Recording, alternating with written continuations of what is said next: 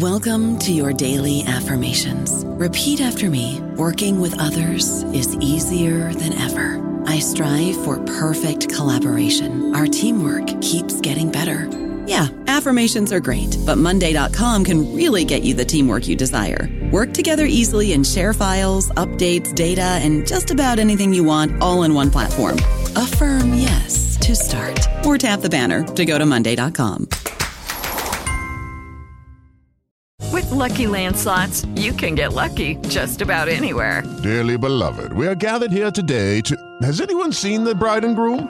Sorry, sorry, we're here. We were getting lucky in the limo and we lost track of time. No, Lucky Land Casino, with cash prizes that add up quicker than a guest registry. In that case, I pronounce you lucky. Play for free at LuckyLandSlots.com. Daily bonuses are waiting. No purchase necessary. Void where prohibited by law. 18 plus. Terms and conditions apply. See website for details.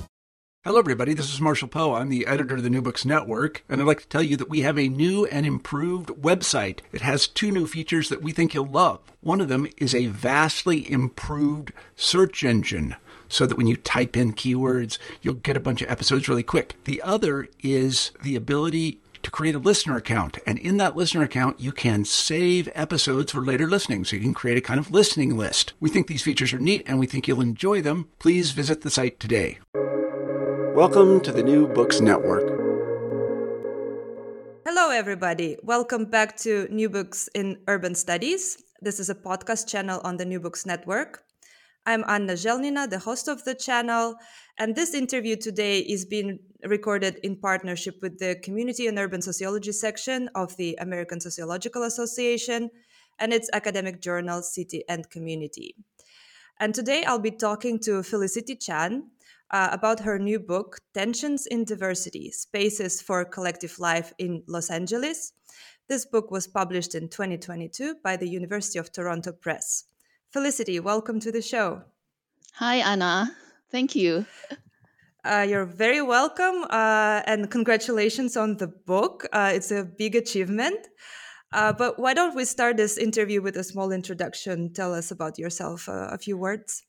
Sure, Anna. Um, so, uh, Felicity here, um, and I am speaking um, from Singapore. And let's see, um, I'm a fellow at the Lee Kuan Yew Center for Innovative Cities at the Singapore University of Technology and Design. Um, and I am born and raised in Singapore, but spent quite a bit of my life in the United States. Right. And this book that we are going to talk about is about Los Angeles, where I understand you did your PhD there. And the book is based on a PhD project. So could you tell us how, how this project emerged and how did you transform your PhD into this book? Well, so um, I guess the book started uh, a long time ago. Um, I think it's very much rooted in my experience of living in the US um, as an international student, um, and and through that, uh, just experiencing the uh, the life of an immigrant, and then coming back uh, in the mid 2000s after my master's in urban planning at Harvard. I, I came home to Singapore, um, and there Singapore was also going through its own experience of immigration. Um, during this time, um, what I got was uh, being an outsider in a in American society and feeling that sort of um, how does an immigrant feel I mean, to be to be outside? I mean, the kind of tensions that you have, right? Not knowing how to articulate certain things. And then when I was back in Singapore, I was the insider, um, thinking about how this is a little strange. Our society is going through um, uh, quite a lot of societal changes and there are new people. And I guess, particularly at this point, uh, there were a lot of Chinese immigrants um, in Singapore. And as many of you might know, Singapore is predominantly Chinese. I mean, it's multicultural. Uh, but I think that also started many people thinking like, why is it that they are the same but not the same? um, and and so I think this was all these sort of experiences that then led me when I started my PhD at the University of Southern California um, to think about that in the context of Los Angeles and um, I mean and LA uh, is a place which is just uh, exploding with people from all different parts of the world. And and there I was. I mean, having already lived in America for about five six years, and then in Los Angeles in a new city, and in between I was in Singapore. Uh, that really got me to think about um, how could we make the foreigner feel more welcome. So this project really started with how do we have more productive um, thinking and productive encounters um, with someone from the outside in a way that we could uh, you know even through little small little conversations we can uh, make someone feel included in the society. So so so so that was that basis. And i'm from urban planning. And so it really started me thinking because a lot of discussions about um, foreign local relations were not about space. And i'm thinking like look um, is there something we can do about space? Because space urban space is important. Um, it is very central uh, at least to how i think about life. But i know it is also central in the way of what amin talks about the urban unconscious right? So so that started me thinking like could i put these two interests of mine together? And the phd project was um, kind of um, born from that. But how the dissertation then became a book uh, that that is perhaps an even longer journey. Um, i didn't think of it um, becoming a book right? Um, yeah uh, from the outset but i think towards the end of my dissertation a professor of mine was saying felicity why don't you think about making your research into a book because it sounds like this is uh, something that requires a lot more pages um, to explain to get the narrative across um, so that started me thinking like perhaps maybe let me go talk to the publisher during the conference. Um, maybe they might think this might be interesting. And so I did. Um, the publisher was like, yeah, this is interesting. By the way, that was not University of Toronto Press. Um, you know, at conferences, there's a lot of publishers, but I think that was enough to get me to like, perhaps I could give this a try. Uh, never thought in my entire life that I would write a book, and um, even less so about a book uh, of about Los Angeles, somewhere that um, I was an international student, lived there for many years in Southern California, but never thought that I would write a book about it. So, um, so that was uh, that journey. I think it's uh, very encouraging for all of us uh, to hear that, all of us who are thinking of writing a book based on their PhD thesis. So it is possible and people can be interested in these projects. But why don't we talk a little bit about LA? Like what makes it an interesting city? I mean, there's a lot of research on uh, LA, right? But like what makes it an interesting city for your particular project? What's it like? What are the neighborhoods uh, where you worked?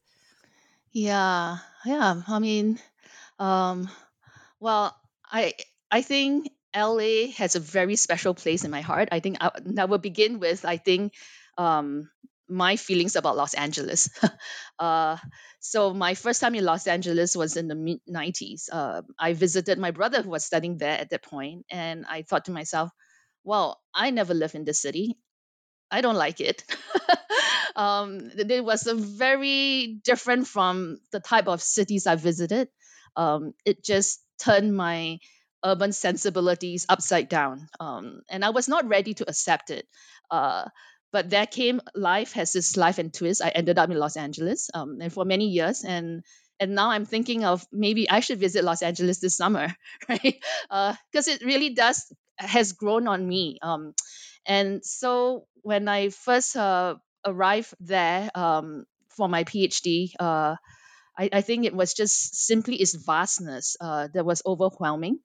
Um, and I know that this was also a place where it's extremely international. Um, I have lived in Boston before that, and Boston itself is a microcosm of the world um, in many cases. Um, but LA just uh, blew my mind. I would say it's the city that why is it there's so much congestion, there's so much pollution, but yet so many people come?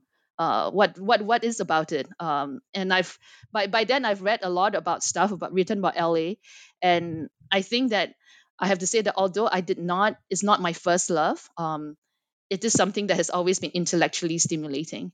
And so, why LA for the project? I think I was simply in LA, and LA presented itself uh, as extremely diverse.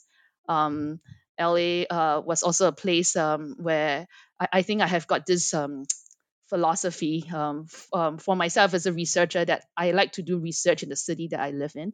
Um, and and so I mean, with the questions I had uh, then, and with the place that I found myself in, uh, I think then that just got me thinking. And of course, LA is a place that people talk about not having much of a public space um, mentality. Um, and I think that that question is also addressed in the book like, what are the possibilities um, of local public places for intercultural learning? Um, yeah, so, yeah, so that was how I started to study this phenomena in LA and found a lot of interesting um, findings. Yeah. Right. And uh, in the book and in the project, you focus on three neighborhoods, right? And I think it's also uh, it, why did you choose these three? What are they like? And uh, how, uh, how are they special in terms of your research question? Yeah. So it took me some time to find those neighborhoods. Um, and they, uh, they came or, or they emerged um, in a way that is not completely uh, it's more serendipitous. uh, so the first neighborhood uh, was Central Long Beach um, that I found. So I was doing a project with uh, my advisor and a PhD senior there, um, looking at all these ethnic towns in Los Angeles. So Little Filipino, um, a Filipino town, um, uh, Little Saigon, and Cambodia Town was one of them, and Cambodia Town in Central Long Beach. And so I was there. I was like, oh, this is a very, very special place. Um, so you know I'm from Southeast Asia, and when I was there, and I visited some of the shops, and that it was in um, 2010, uh, the year 2010, and I was transported back to how shops looked like in Singapore in the 80s. So it was a very strange experience, um, both familiar but also not. And I just felt like there was something in this neighborhood that I wanted to come back to.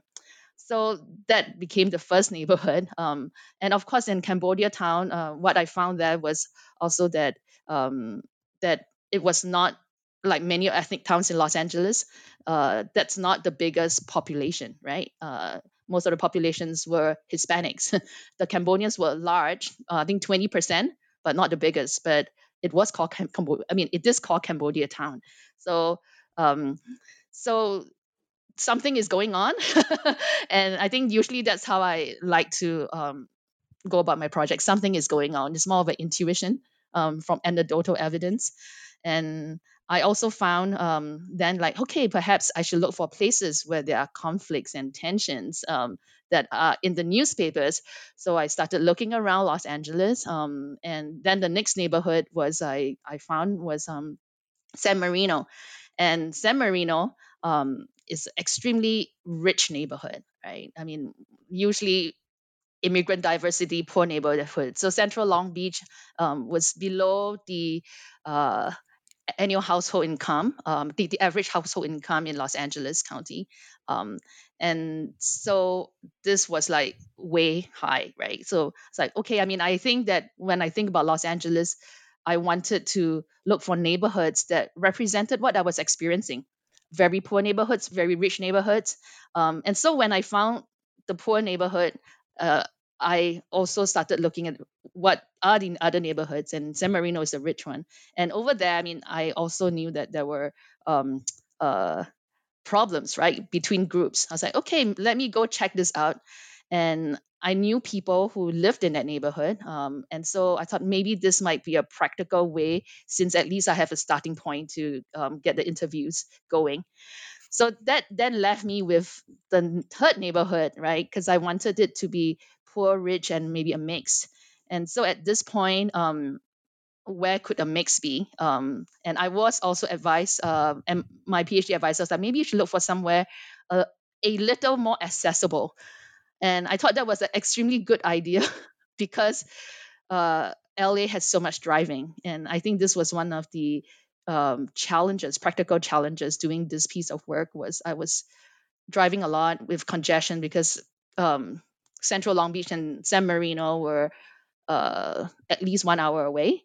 Um, and there was a day uh, when I uh, had some friends from the RC21 visit me in LA, and uh, and Anna knows some of them, and they wanted to see my sites, um, my my few sites. So I drove them to San Marino and the Central Long Beach, and I was like, wow, this is really far. I mean, but thank goodness I never had to do that on a single day. But nevertheless, it was enough driving for the week if I have to go to both sites. So the third site was very close to University of Southern California, and this was also um, the Mid Wilshire area, which is really um, right smack in the city of LA. Um, and this place has like over 100 nationalities living in there. And uh, in the book, I talk about how it's really a polarized neighborhood, but taken as a whole, it was that sort of mixed kind of neighborhood. And so that was how I found um, the third neighborhood. And I also knew that from reading the papers that there were some tensions between the groups um, there. Uh, between, I mean, there was the place of Koreatown and Little Bangladesh, and they were having some issues. But the more I dig, the more I found out other tensions, right? Uh, so, so, so that was it. Sorry, I mean, it took a while to explain the three sites, but yes.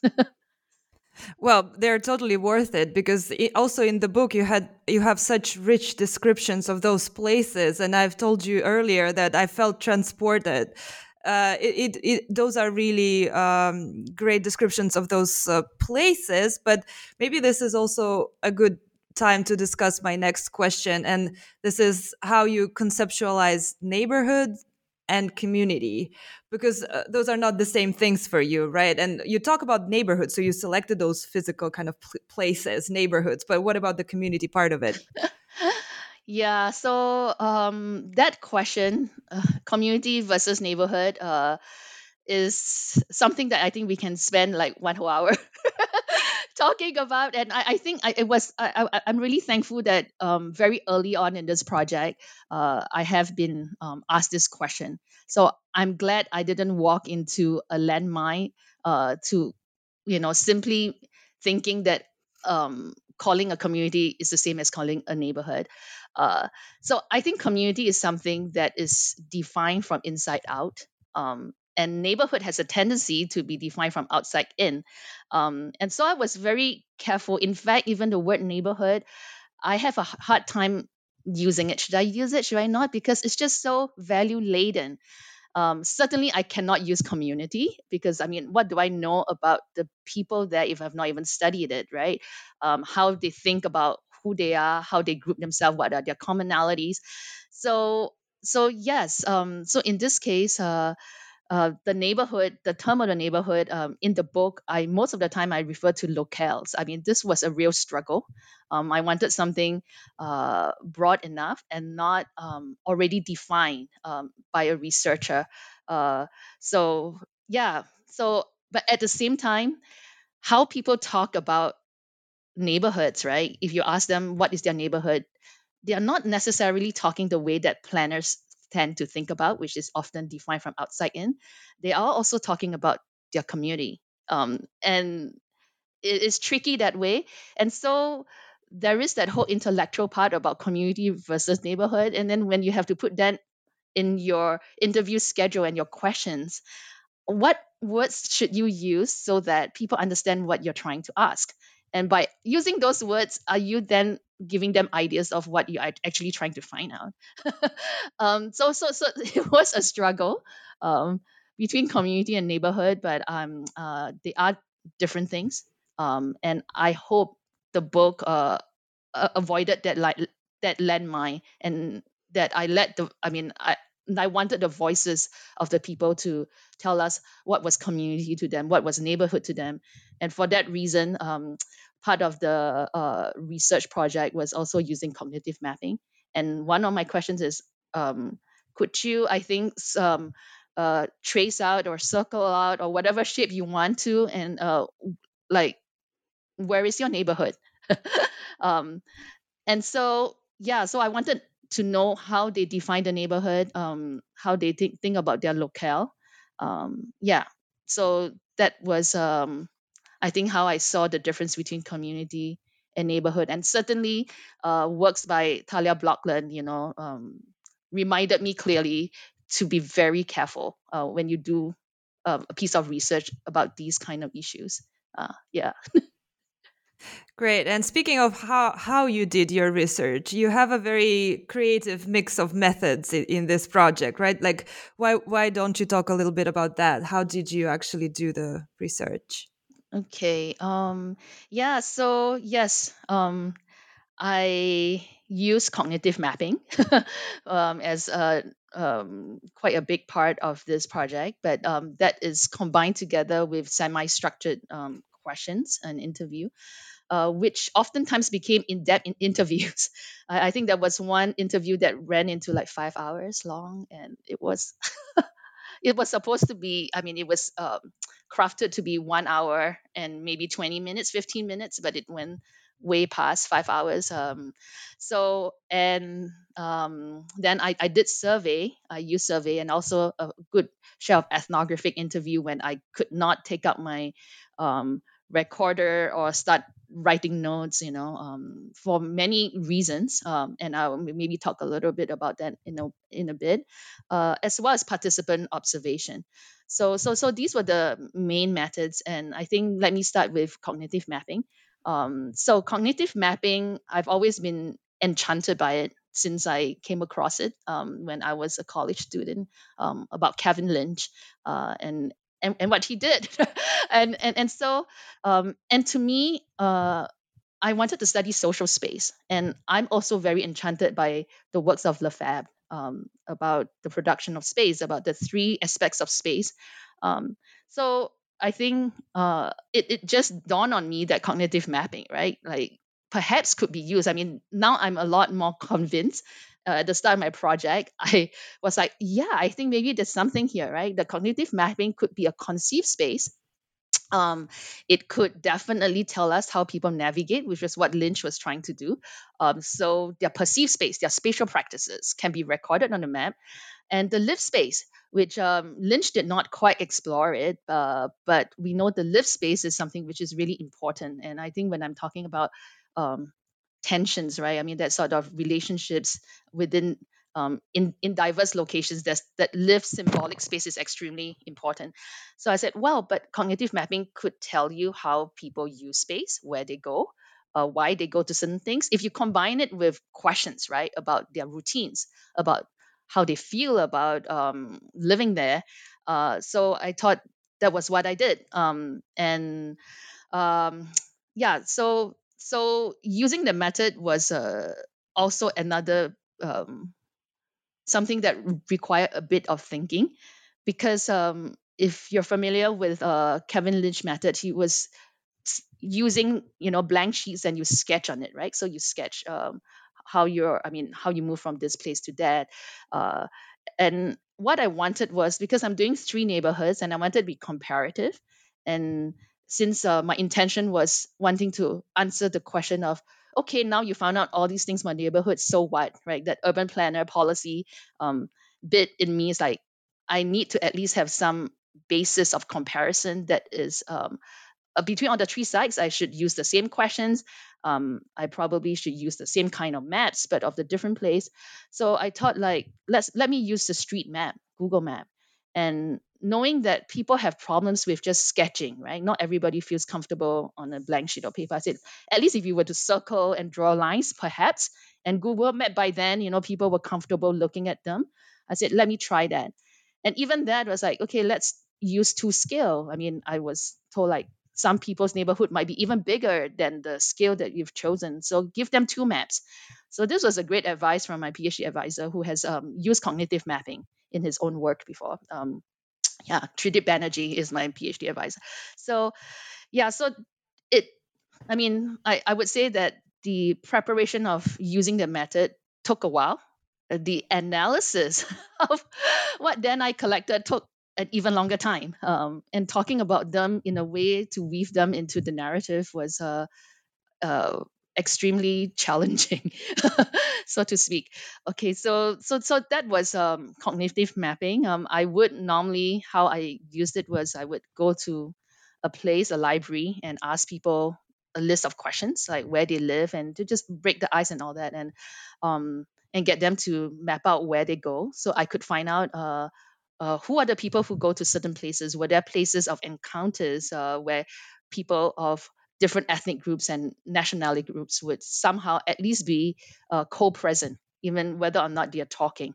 Um, so so that was one way for me to do that. So uh, yeah, so I think in the book I described my experiences there. I mean, I don't think I got greeted uh, um, in the most uh, in the friendliest fashion all the time because um, of course uh, there, there are many issues as even as you do research in a in a diverse setting right? I mean i think i talk about my positionality as a researcher um, and maybe you can talk more about it later but anyhow so the interview would normally take one and a half hours because of the mapping and then i would um, ask them if they could stay for um, a bit to do the survey uh, which is trying to understand um, uh, their preferences and all their preferences for the type of public spaces um, to have the kind of encounters with different groups of people.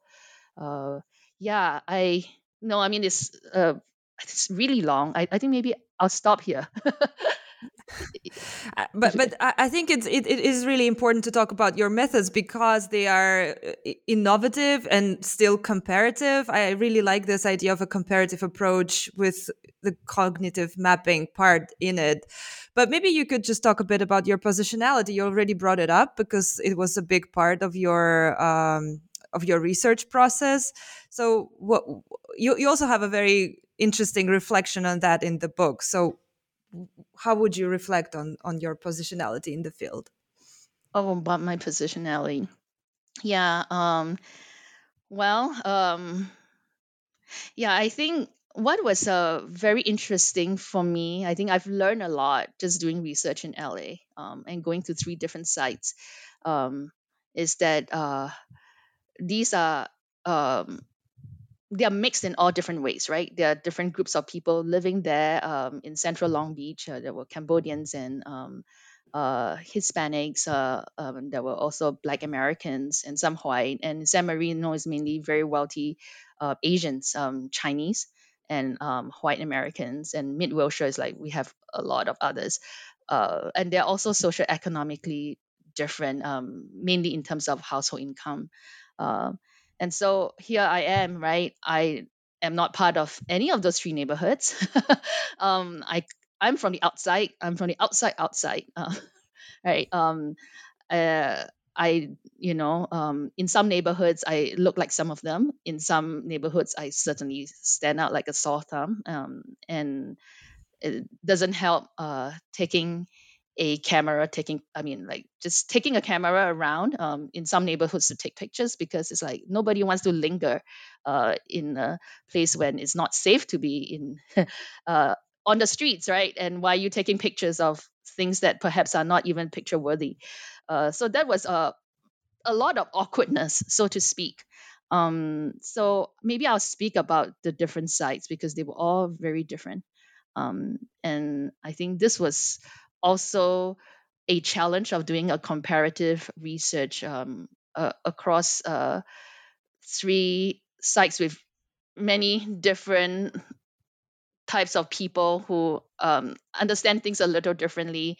And what I thought makes sense in one location in terms of my questions did not make sense in another. They, the other group of people living in another neighborhood couldn't really understand.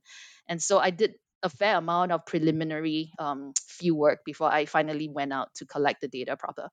Okay, so in Central Long Beach, I think I spoke about how being raised in um, Singapore and being transported into bits of my childhood in the 80s. Um, and so I I think I described my book that um, I'm so I'm fourth generation Singaporean um, and I'm Chinese. Uh, but I don't feel very Chinese um, in some sense. I mean, Chinese enough, but then I think I described how when Chinese immigrants came from China, I started to feel like perhaps I'm not that Chinese. Um, so in central Long Beach, I encountered a lot of Cambodian um, seniors who uh, I think really enjoy talking to me, right? Because they could uh, they asked me if I could speak um, Mandarin, um, I could speak Cantonese, I could understand other Chinese dialects, and I, I could do about two or three of them. And so they were really happy. They were very open to talking to me, uh, allowing me to sit with them um, during lunch. Um, so I did a fair bit of that ethnographic um, uh, ethnographic interviews then. But uh, yeah, and I think I also described that uh, because of I think I don't know maybe being fourth generation in Singapore, um, I'm uh, I sometimes can be mistaken in Los Angeles, oftentimes uh, that I could be Hispanic. so there I was in Central Long Beach. Um, some people, I mean, it was kind of a mixed looking person, I guess, in that way. Um, Asian enough, but yet there is a trace of doubt that perhaps she's not, right? Mm. Uh, but of course, I couldn't speak Spanish. Um, so there I felt welcome uh, by the group of Cambodian seniors, um, but also because of, uh, I mean, who I am. I mean, I do PhD research. Um, I um, uh, feel certainly more social economically privileged um, in a poorer neighborhood, and I had had to deal with my so- sense of just standing out, and I didn't, yeah. But uh, that was overcome um, when the the librarians there would open the library for me to do my research in because I mean it was also not a very particularly safe place um, neighborhood at that time. Um, there, there were drive-by shootings. I mean there were gangs um, in their areas, and so uh, yeah, so so that was uh, that in Central Long Beach, um, I felt kind of at home, but not really at home. Um, then San Marino, I am Chinese. there are a lot of Asians there, uh, but uh, that number of uh, growing number of Asians also created. I mean, w- was a source of tension, right? Uh, so I was very well aware that um, of that, and and so I had to explain that you know I'm from Singapore, you know, so I'm not really uh, the group of people represented there. Um, so that hopefully that would ease attention. But it really helped that I'm from the University of Southern California because I think that's something they uh, recognize. Um, and many, some of them who I talked to were alumni um, of the university. So I think that that opened some doors. Uh, yeah. Um, so in that neighborhood, um, I'm not in that category of um, social economic class, I felt a little awkward too. And in that neighborhood, because um, it's not a neighborhood whereby people walk on the streets a lot, right? There's a main commercial spine. Um, and so you don't bump into anyone. And doing interviews there is really by referral, right? You talk to someone, someone say, okay, you can talk to someone else, and then you can, and so on and so forth. You don't go to a park. I mean, you hardly bump into anybody anywhere. Um, so so that was San Marino, and then Mid Wilshire was wow. I mean, I thought I was by then. Um, I've done the two sites. It's like okay, I'm equipped, but in Mid Wilshire, it was like you're in the middle of I don't know, like Times Square or something like that. I, I don't know. I'm not that familiar New York, but just having all kinds of traffic, like different people moving across, like where do you even start? And so um, I started in the library, right? I found um, a library, and, and that was also part of the interview, um, or rather the the research design that I wanted to find out the possibilities of local places for meaningful encounters. And so in each of the site, I made sure that there was a park, a public park, and a library and a community club if possible. Um, and so I started from the library. And from that library, um, I was then able to meet people from the Philippines, um, from Korea, um, from um, from you know i mean there were also a few white americans there were black americans in there um there were people from uh where else? Um i don't know i mean like oh, oh yeah from from all walks of life right in the library uh but yet i know that uh, it's a bit of self-selection who turns up in the library so i knew i had to go outside the library to look for other people um well, I think if anything, I think there was a park in Mid Wilshire which I felt extremely privileged as a woman. um, lovely park, a lot of children, and feels really safe. That's why they're there uh, with their nannies and their parents.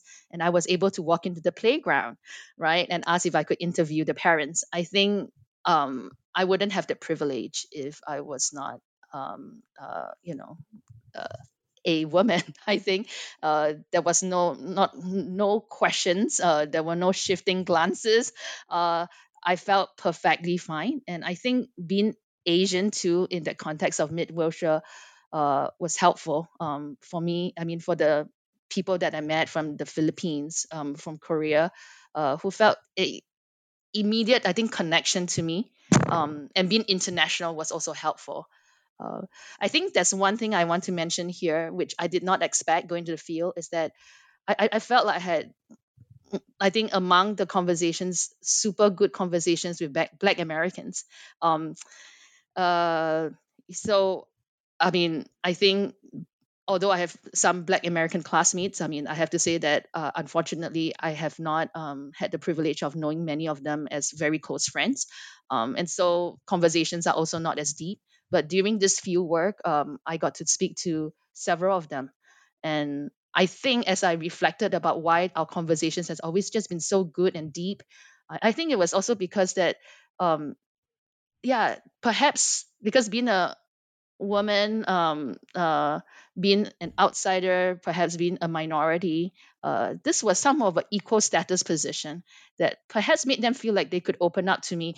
Uh, yeah, and and their perspective on some of these issues uh, was something that was very poignant to me every time that I mean I I've, I got to do an interview with them. Um, so yes. I don't know about you, but I'm very busy and I don't have a lot of time to cook. That's why I subscribe to Factor. Eating better is easy with Factor's delicious, ready to eat meals. Every fresh, never frozen meal is chef crafted, dietitian approved, and ready to go in just two minutes. You'll have over 35 different options to choose from every week, including Calorie Smart, Protein Plus, and Keto. These are two minute meals. Factor meals are ready to eat and heat, so there's no prepping, cooking, or cleanup needed. They're flexible for your schedule. Get as much or as little as you need by choosing your meals every week. Factor is the perfect solution if you're looking for fast, premium options with no cooking required. Sign up and save. We've done the math, and this is important. Factor is less expensive than takeout, and every meal is dietitian approved to be nutritious and delicious. Head to factormeals.com slash NBN50 and use code NBN50 to get 50% off. That's code NBN50 at factormeals.com slash NBN50 to get 50% off. I think it's very clear from your discussion of positionality how important this question was for your actual research theme, right? Because it's all about public places, intergroup relations, and it all reflects in your own being there. And I, I, think it's so interesting that you start with a question like, where do I even find all these different groups? Like, how do I meet people in Los Angeles? And I wanted you to talk a little bit more about this. So your theme is intergroup relations, public places. So how where, where's your contribution, and how do you see your main um, kind of um, theoretical uh, issues here? Hmm. I think I would. Uh, I think this is always a something. Um, yeah, I perhaps don't think about enough.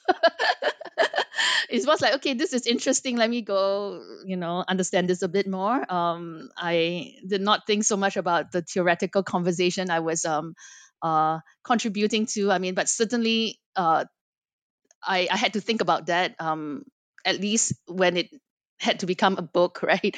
But as a PhD project, I think it was a great privilege that my advisor was just open to me doing anything that would interest me, um, and and he can support. And so, um, as long as we could, uh, you know, show which are the theoretical gaps, uh, th- that's good enough. So I, I I was very thankful for that. But I have to say, um, maybe the works of Ash Amin. Um, uh, I think the title was published in 2002, Ethnicity and um, yeah, in the multicultural world or something like that. And Leonie Sandercock's work on Towards Cosmopolis. Those were two foundational pieces that uh, got me thinking like, I want to do something um, about this, right? Because I mean, they, they talk about how there were all these conflicts, tensions, and I mean, how do we build something more beyond that? Uh, but uh, what they had was a description of what that thing could be and and i wanted to know as an urban planner like like how to make this happen right? You know what are the qualities of space uh, to do this? So i think um, they were extremely foundational for me and i wanted to uh, so-called um, bring bring or, or, rather to to uh, progress that conversation right to something a lot more tangible that planners can take it um, and do something about it. uh, so, so I think if I would say this would be one of the major contribution um, of this piece of work that I hope I've done. Um, and the other thing, though, is um, is this that um, I was in my undergrad trained as a geographer, um, and so there's this social science bit in me, and I just feel like with the years of being a planner, I, I think that sometimes planning tends to rush into things. Uh, I, they don't really quite understand the context, but let me give the solutions and here are the interventions. And this was very unsatisfying for me. Um, and so what I try to do in this book is like, let me first go find out what is going on, and then let's see if we can find some um, form of uh, I wouldn't even call solutions, but at least some ways forward, right? Um, to to address some of these questions. So uh, I think this is I hope is also a second contribution, um, which is kind of related to the first. Uh, that that that this book does not just stop at describing what is going on there, but it tries to say, let's see, you know, let's find some ways of moving forward together. Um, yeah. So so I think these are two main things um, uh, that I thought about let's see um, yeah and but maybe you could talk a bit more about uh, so what what have you found? How what aspects or what kind of features of urban space lead to intercultural learning as you call it or which features kind of facilitate more conflict and antagonism? So what are those aspects of urban space? Yeah so i think one of the thanks for asking that question. Sometimes uh I, I get carried away in one direction. I was like, I, think I forgot what Anna asked, but thanks for repeating. Um, so one of thing the uh, happy outcome uh, of, of this piece of work is um, I was happy to engage with the work of Kevin Lynch, the image of the city, to then look at how how different are the images of a diverse city right? I mean, he did his work in the late 50s and 60s, um, late 50s and early 60s. And, and so I think, if anything, um, this book, which is uh, the focus on diversity as a social spatial phenomena, um, not just social uh, or simply spatial, but social spatial, uh, tries to then, you know, put together what are some of these like spatial forms right um, that are grown out of people's practices uh, so um, are paths that important. I think his image of the city had like five elements, and and what I found was that uh, places of um, locales of diversity, uh, districts are extremely important. You know, people are grouping themselves. There are territories there.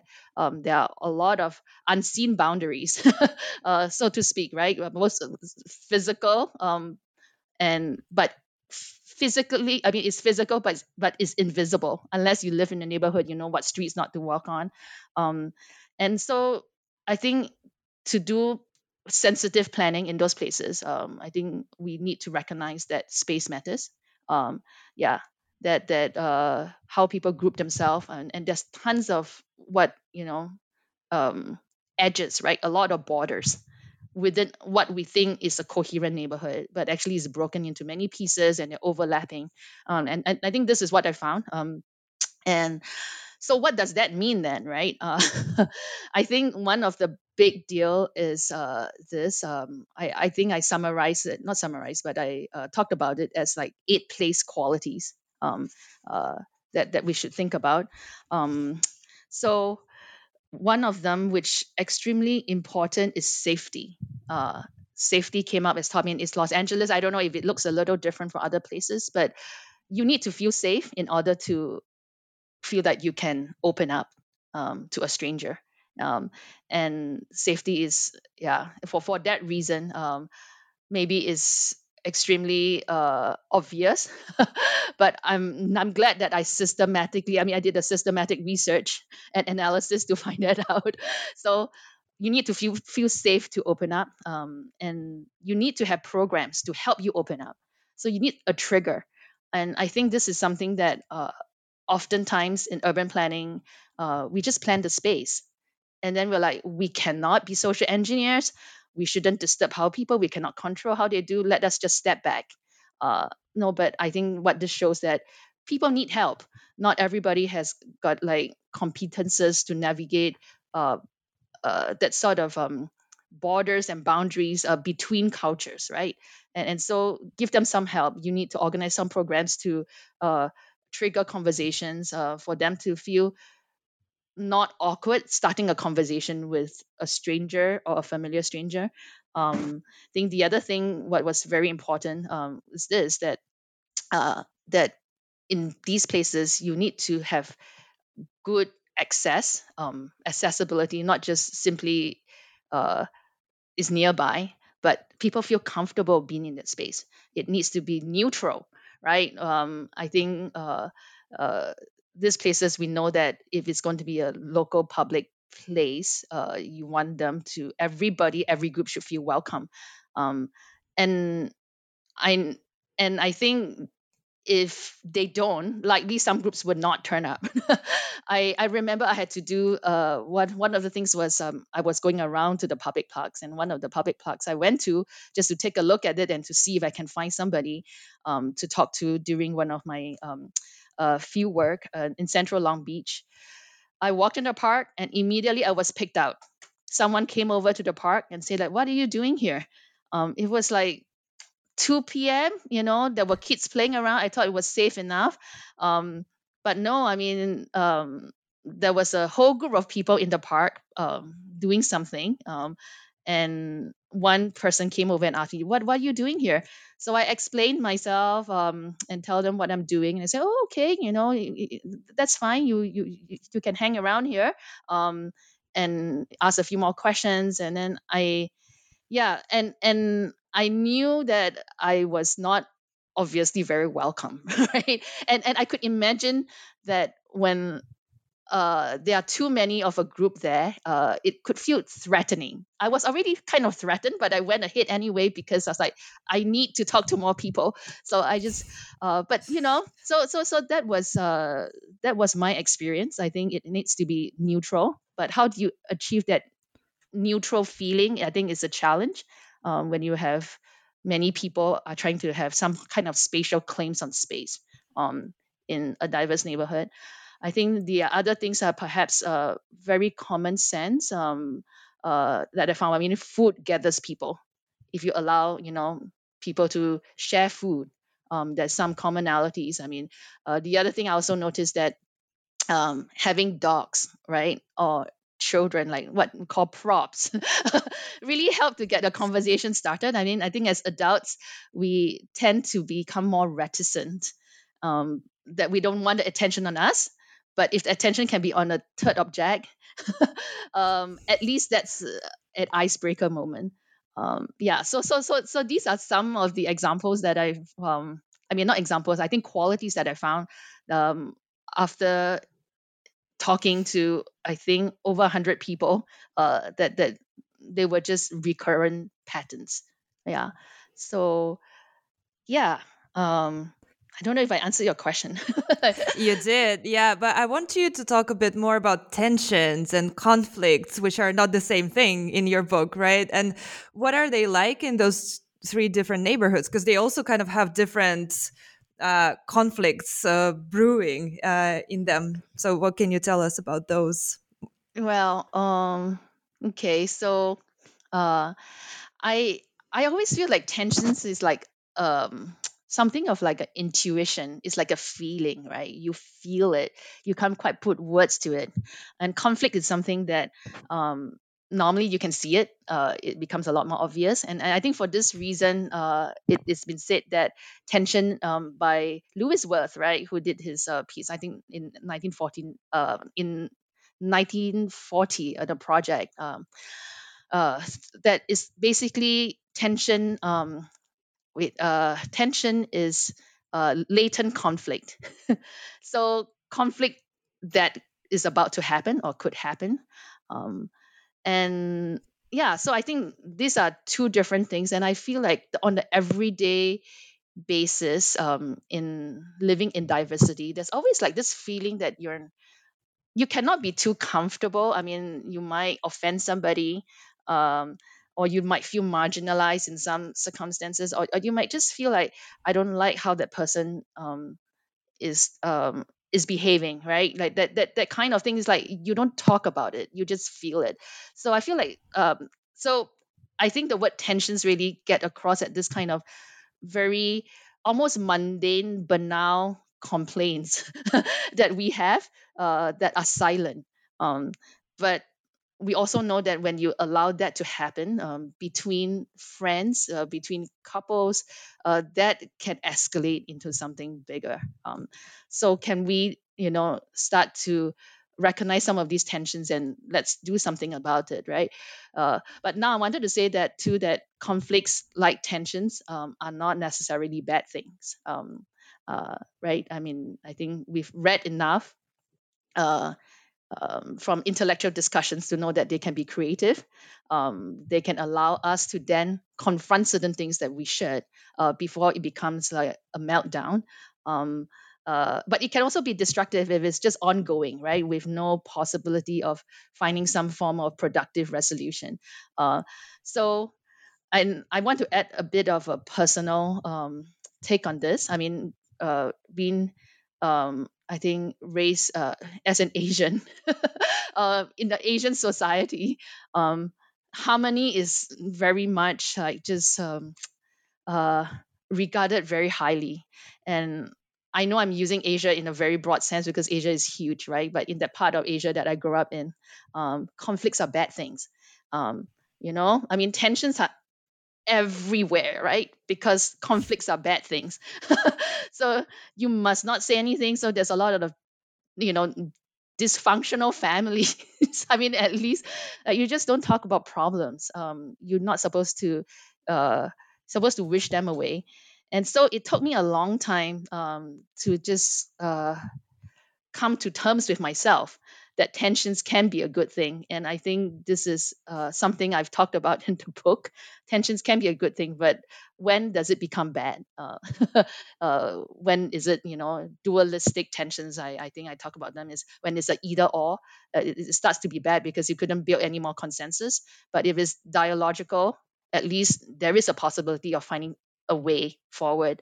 Um, so yeah, so uh, yeah, so so so these are the two concepts for me and how I thought about them uh, when I worked on the project. Uh, could you give an example from one of the neighborhoods, or maybe even a comparative example of how this actually plays out in the urban spaces? Um, okay. we we talked a little bit about this just now about how after you've written something and it's so long, it's like wait a second, I have to recall um, this uh like to see mm, yeah, I thought it was just so interesting that in the rich San Marino neighborhood, it looked so different from, let's say, Central Long Beach. Just the questions and kind of the topics that are uh, at the core of those tensions. So, but maybe we can leave it for the listeners to read for themselves in, in, in your book. Uh, but um, maybe another thing that I thought was interesting, and maybe you could just talk about it a little bit. Um, you spoke to the people from different groups, right? Different ethnic and racial groups. And I thought it was so interesting that white residents, especially in those kind of better off neighborhoods they had a very different account of how intercultural and how kind of dialogical their neighborhoods are. So do you have an explanation for that? It's i don't think you talk about it too much in your book but i'm sure you have ideas for why white residents uh, have a more positive idea about their neighborhoods. Yeah i guess i'll start with mid wilshire. Um, mid wilshire was a neighborhood whereby where i met people uh, white Americans uh, who are there for the diversity. So uh, they weren't thrown into that area. I mean, of course, in Mid Wilshire, in the book, you see that there's the very wealthy part and the part that is not, and the part that is kind of in between, like just a few street blocks. Um, and the white Americans I talked to there chose Mid Wilshire for that diversity. It was voluntary. Um, now, I mean, that of course wasn't the case uh, for the other people who I spoke to. Um, not all, but most of them, you know, are there because they don't have a choice, right, uh, to live anywhere else. Um, and and I, I mean, I think this is a really good question you asked, um, because why, why? I think it's like so I thought about it, um, and that I think it's the fact that you could choose, you have a choice um, to engage um, or disengage. And I, I think choice means a lot uh, when it comes to uh, being open to meeting somebody who is different um, and wanting to do it. You're not being, you know, it's not, you know, push into it and then whether you like it or not you have to deal with it i think that that already sets the tone but i think the other dimension is also that um, all the other non-white people not all uh, but that um, many of them are immigrants um, some are first generation um, many of them i talked to uh, first generations and there were some second generations um, asian americans and um, and uh, um, and Hispanic Americans. Uh, but uh, but I think that um, what is going on here is this: that as an immigrant, especially the first generation, you might not feel like you belong. Um, so you have just arrived, or even you have been there for 30, 40 years. This is, you know, I mean, it's home for 30, 40 years, but you don't feel like you're being fully accepted. Um, and and i think that feeling of not um, being part like wholeheartedly part of the mainstream uh, perhaps make you feel like you're not as comfortable just um, uh, wanting to um, uh, be reaching out.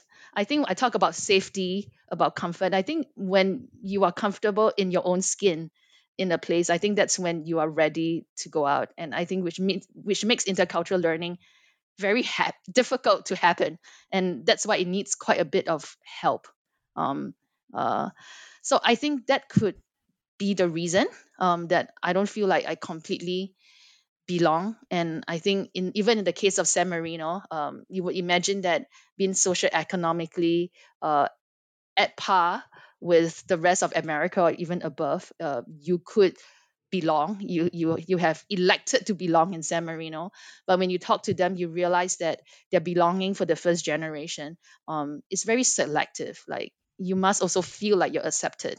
And not everybody in fact most of them don't feel 100% um, and i think for that reason too i think the other thing is also language. I mean english is the main language of use um, uh, in america um, in most parts. Um, and I think if you can't speak the language as fluently um, or as clearly, um, you might feel a little awkward. Uh, to to engage uh, fully. Um, I don't have an American accent, uh, and so there are times when I myself feel awkward speaking because uh, you know people pick you up. Uh, I think I talk about this L- LA small talk um, in the book, and um, yeah, that uh, in LA small talk is like an icebreaker, right? People are checking out who you are, and my accented English gets picked up um, all the time, and um, I don't think I really enjoy it particularly, but I think this is a reality of living in America. Uh, but uh, now, I mean, having said that, I think that I also give a very positive way of looking at LA small talk. That LA small talk um, can be can be an effective icebreaker. Uh, uh, now, now, having said that, um, I think when it goes on for too long, uh, life in LA can feel like a uh, forever cocktail party. Um, having is having a hard time to you know build real deep friendships, and that can be frustrating, and I think that can be alienating. Um, but I think like what I said uh, at the start of this conversation is that if we can even give at least begin to give some hope of inclusion, um, then it is a start, right? Then LA small talk can be that that someone from the mainstream or whatever how you conceive the mainstream or, or part of the neighborhood is talking to you. Um, and of course, some are you know not just simply being you know f- uh, that friendly or wanting to talk, but checking you out. But there's all these different kinds of things. So yes, um, yeah, so this is uh, what I thought LA small talk can be good for. Yeah, I, I really like your uh, discussion of LA small talk in the book because it's one of those uh, mechanisms, right, that kind of foster intercultural learning. But speaking of other things that may or may not help, you also have um, a discussion of uh, intercultural festivals, or what are they called? Like those celebrations, public celebrations of different cultures. But you have a very skeptical account of those. So why why is that? Um, you know, okay, I think I have to say this that um, uh, I think there are very good ways of um, uh, highlighting or spotlighting on the diversities, right, in a locale, um, in a city. Uh, but they often stop at that, right? You know, they have people come and show you, okay, this is what we eat. I mean, there's almost like a, it, it could even create some form of like, um, stereotypes. it, it could, you know, when you push it to the, its limits. Um, and it stops there. It's like a few hours uh, on a Saturday morning. Um, and what do people do with that? I mean, it has a lot of potential of just bring about um, forming new relationships because you do meet people they talk there's always food uh, and you exchange phone numbers or something like that and, and then from there you could uh, go and develop um, a deeper relationship. So I, I, think it has the potential. Um, but oftentimes, how do we go to those festivals? We often go with friends, you know, um, likely, you know, um, uh, people we are really comfortable with for that reason because we know we are going to feel uncomfortable in uh, the crowds of strangers from everywhere and so most of us don't actually break out of our friends you know we just sit with our friends and then we go back with our friends and then nothing happens. Um, and then well i guess the wherever that is we'll say okay we have done this cultural thing you know check. But what actually happens the day after? Um, nothing has changed. Perhaps nothing has changed. Maybe in some small ways it has. So i think that it has a lot of potential uh, to spark conversations but I think conversations needs to carry on. It needs to be an everyday thing. Um, yeah, and and so, but most of um, the cultural festivals don't do that. Uh, it's a good starting point, but it's not sustained. And I think I I, I talked to the people there who attended year after year the same parades um, and festivals, and they tell me that you know I, I go with my friends i sit with my friends and my friends are usually from my own ethnic groups or nationality groups and then you know that's it uh, we don't meet anyone else so yeah Right. But to kind of summarize uh, our conversation a little bit, so what do you think are the main takeaways from your research uh, that maybe urban planners can uh, work with to make it more kind of interculturally friendly? Um, what do you suggest to planners and designers? Um, well, so I think that we probably hear that a lot already, but I guess I would just say it again. That oftentimes when we think about um, uh, planning um, public uh, spaces, we think of them as public spaces, you know, space, physical space. Uh, but I, I think I talk about trying to design for public life um, you know you're talking about um, the activities there uh, the, the people who can come um, and i i think uh, i think this is something that i hope that the book have um, has actually tried to bring this across um, and i think what i've thought about is also why is uh, urban planning profession and the type of things we do tend to get uh, stuck in a certain way of thinking. um, so for this project, I also talked to planners and municipal officers, right, um, in the three neighborhoods. And what I hear there is this: is that um, diversity, um, in this case of like social cultural diversity, is really think of as a mix. Um, and and we know mix is such a uh, broad word, what what what does it really mean? And and I I think um yeah it it it, it just uh does not go beyond that. You know, it's a nice social mix, and the planners just end there.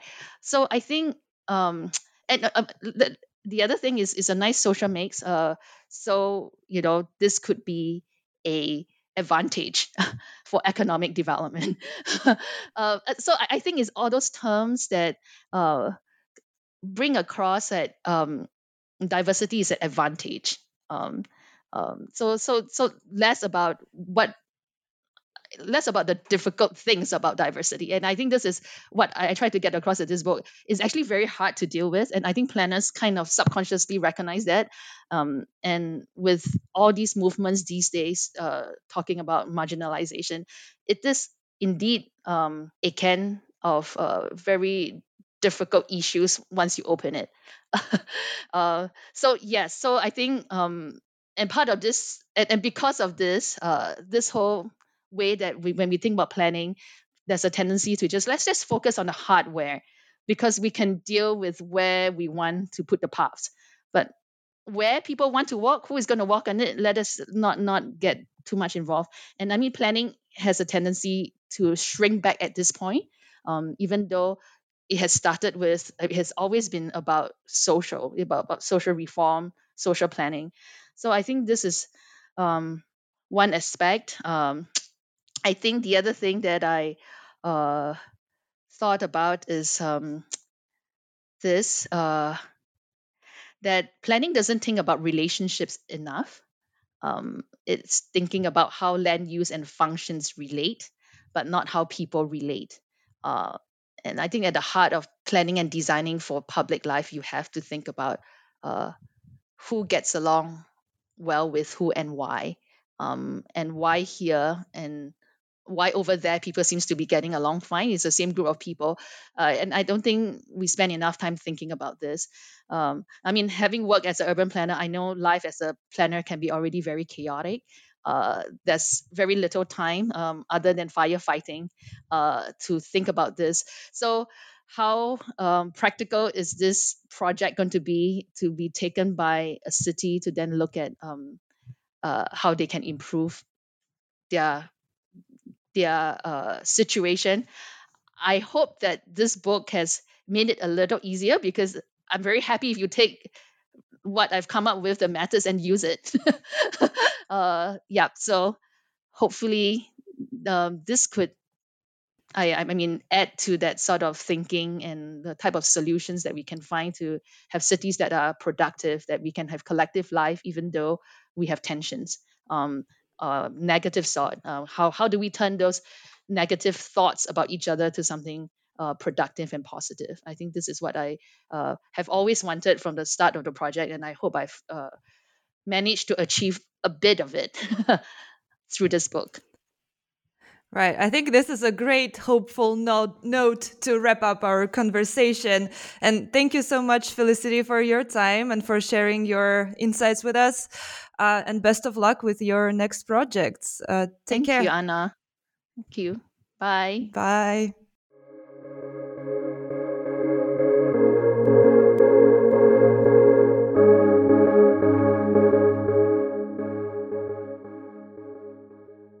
Hey guys, it is Ryan. I'm not sure if you know this about me, but I'm a bit of a fun fanatic when I can. I like to work, but I like fun too. It's a thing. And now the truth is out there. I can tell you about my favorite place to have fun Chumba Casino. They have hundreds of social casino style games to choose from, with new games released each week. You can play for free anytime, anywhere and each day brings a new chance to collect daily bonuses. So join me in the fun. Sign up now at ChumbaCasino.com. No purchase necessary. VGW. Void were prohibited by law. See terms and conditions. 18 plus.